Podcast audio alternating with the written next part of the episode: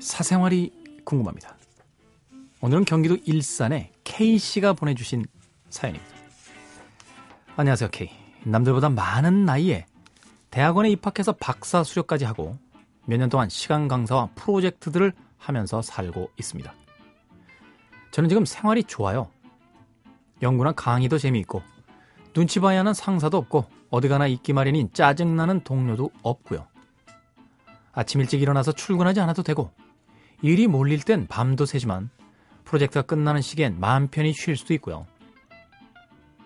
그런데 머지않아 마흔을 바라보다 보니 슬슬 학위를 받아야겠다는 압박감이 듭니다.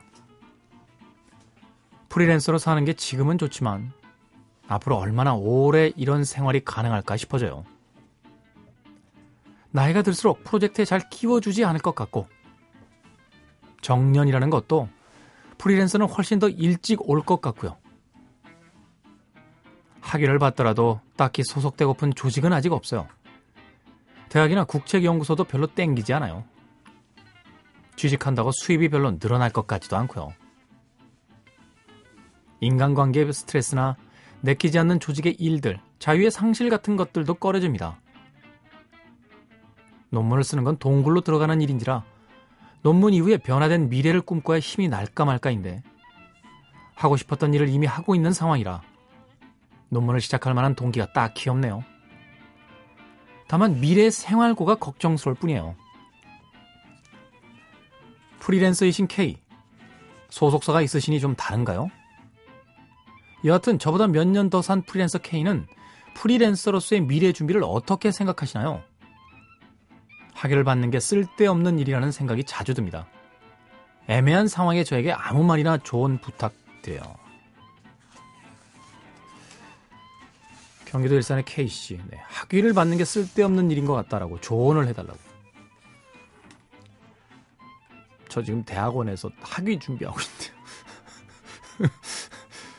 저한테, 저한테 조언을 해달라고 그러시면 어떻게 해야 되죠? 네. 이제 12월 19일이면 3차 학기 마치고요. 논문만 쓰면 됩니다. 논문을 써볼까 생각 중이에요. 뭐 학위가 제 미래를 보장할 거란 생각은 손톱만큼도 안 합니다.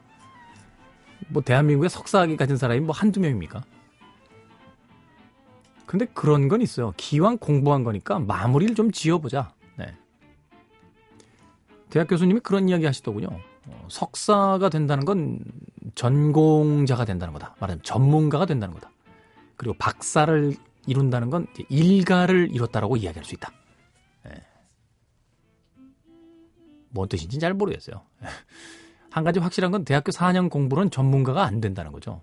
음. 예전엔 대학교에 입학해서 어떤 전공을 시작하면요. 졸업할 때쯤 전문가가 돼 있을 거라고 생각했어요. 대학의 문제인가요? 우리의 기대치의 문제인가요? 어찌됐건 전 최근에 대학원에서 글 공부하면서 나름 행복합니다. 네. 학위도 뭐 미래에 대한 어떤 불안감 때문에 따는 건 아니고요. 그냥 한 김에 해보고 싶은 거예요. 저는 일산의 K씨에게 학위가 미래를 보장해 줄 거라는 생, 소리 따위는 못하겠습니다.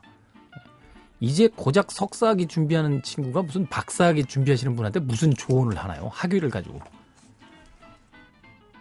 그런데 이런 건 있죠. 시작하셨으니까 끝 한번 보세요. 딱히 지금 다른 일을 하실 게 많아서 도저히 짬을 못 내겠다라면 어쩔 수 없습니다만 그렇지 않다라면 네. 마무리를 짓는 것도 나쁘지 않습니다. 그리고 박사가 된다라는 건 누구에게 보여주기 위한 학위 이전에 얘기 들으니까 뭐 한 책도 40권 이상 봐야 되고 뭐 그렇죠? 어마어마한 공부를 해야 된다고 하던데 내 머릿속에 남는 거잖아요. 얘기하면서도 점점 웃겨요. 저는 이제 대학원 수료인데 자꾸 박사 가지고 학위를 물어보시니까. 일산의 K씨, 몇년 먼저 프리랜서로 산 선배 입장에서는 한마디만 해드릴게요. 미래에는 늘 불안하고요. 미래에 대한 보장이 있는 프리랜서 따위도 없습니다. 전 세계의 미래가 보장된 프리랜서가 어디 있어요? 늘 불안과 싸우며 사는 거예요.